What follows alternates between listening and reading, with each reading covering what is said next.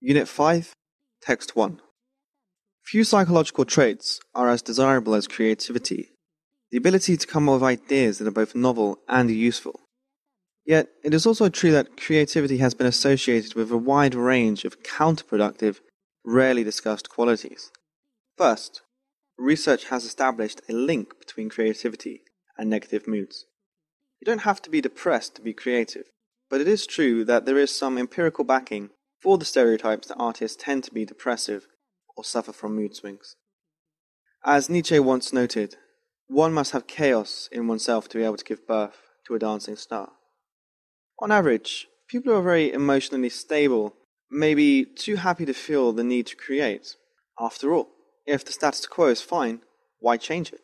Second, the very thinking patterns that define the creative process and help lead to original thinking can have a maladaptive side. For example, creative thinkers tend to have poorer impulse control.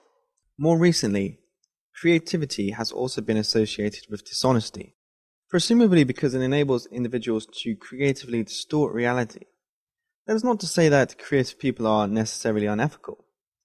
Rather, their lower tolerance for boredom and conventionality and their more vivid imaginations equip them with more sophisticated mental tools to both self deceive and deceive others. Even seemingly desirable creative qualities often present more problems than opportunities for the person who incarnates them. For example, take nonconformity, a necessary prerequisite of creativity.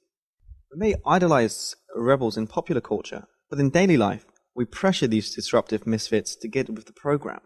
Likewise, although the idea of embracing risk and tolerating failure seems cool and sexy, the natural human tendency is to preserve the status quo and make our environments as predictable and familiar as possible. Truly creative people are therefore often perceived as a threat. Of course, the bright side of creativity tends to eclipse its dark side.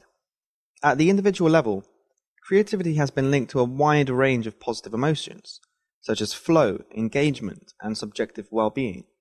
When people are assigned to meaningful jobs and given autonomy over their work, they will unleash their creativity and enjoy all its benefits. At the team level, coordinated group behavior and interpersonal synergies turn creativity into actual innovation, the practical side of creativity.